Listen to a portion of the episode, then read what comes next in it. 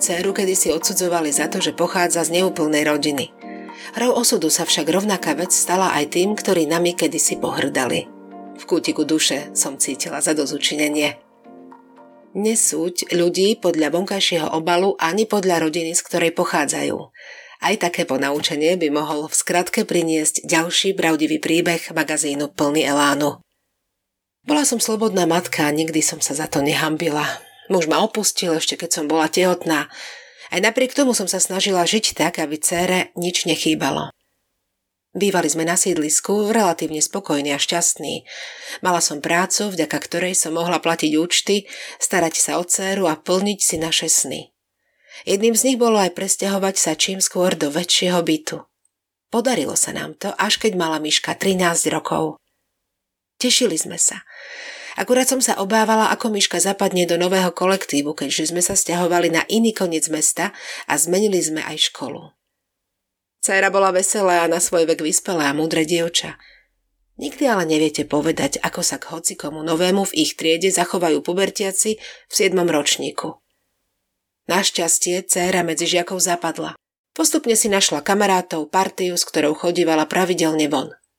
Jedinýkrát som ju videla počas tohto obdobia plakať. A to keď nebola pozvaná na veľkú koncoročnú oslavu, ktorú každý rok usporadúvali rodičia spolužiačky Daniely. Nebola jediná, ktorú Daniela nepozvala. Nič by na tom nebolo, veď ľudia nemusia vychádzať s každým a taká oslava aj niečo stojí. Prekvapil ma ale dôvod, prečo Miška musela ostať doma. Peniaze to neboli. Danieliny rodičia núdzou netrpeli. Trpeli ale utkvelou predstavou o tom, s kým sa ich dcéra môže a nesmie kamarátiť. Nie preto, že by mala naša dcéra na ich dieťa zlý vplyv, ale skrátka preto, že sme pre nich neboli dosť dobrí. Navyše bola Miška podľa ich slov z rozvrátenej rodiny. A Daniela jej to vďačne reprodukovala. Po škole išla dcéra na obchodnú akadémiu, neskôr si našla prácu vo firme a popri robote si spravila aj titul z ekonómie. Blížili sa Miškine promócie, vybrali sme sa spolu do nákupného centra zohnať šaty na túto milú udalosť.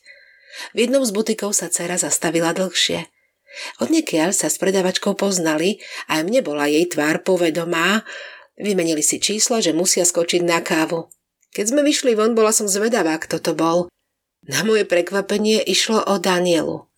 Nepoznala by som ju, veľmi sa zmenila, aj keď črty tváre mi boli známe. Prekvapilo ma, čo tam robí.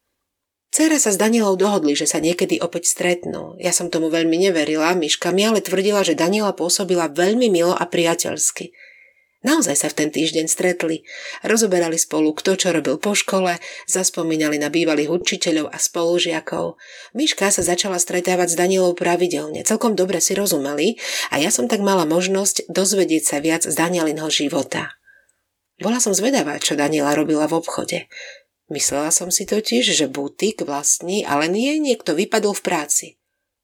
Daniela však naozaj v obchode pracovala ako predavačka. Po škole ju rodičia dostali na gymnázium, ale jej sa veľmi nechcelo. Chcela spoznávať nové veci. Naliňajkovaný život od rodičov jej liezol na nervy. Gymnázium ledva preliezla rodičia ju prinútili pokračovať ďalej.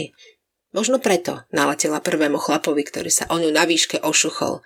Nebol to ale žiaden bohatý chlapec z dobrej rodiny, ako si to predstavovali rodičia. Bol o dosť starší, navyše ženatý a Danielu opustil po pol roku presne v tej chvíli, keď sa dozvedela, že je tehotná. Rodičia chceli, aby si dieťa dala zobrať, ale vzbúrila sa. Trestom malo byť to, že od nich nevidela viac ani euro. Školu nedokončila, zamestnať sa nikde nedokázala. Vzťahy s rodičmi sa jej našťastie podarilo oživiť, pretože by s malým synom nemala kam ísť, ale nechcela byť na nich úplne finančne závislá. V obchode jej vychádzajú v ústrety, platia jej a nemá stresy. Bola som prekvapená, ako sa život dokáže zvrtnúť.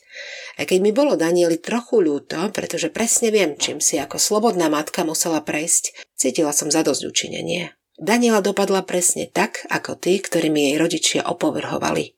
S Myškou sa z nich ale stali celkom dobré kamarátky, ktoré si občas zavolajú alebo vybehnú do spoločnosti.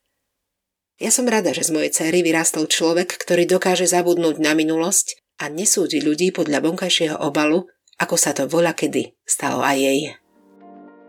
Ak sa vám tento príbeh páčila, nezabudnite nám dať follow na Spotify, 5 hviezdičiek v Apple Podcast alebo palec hore na YouTube.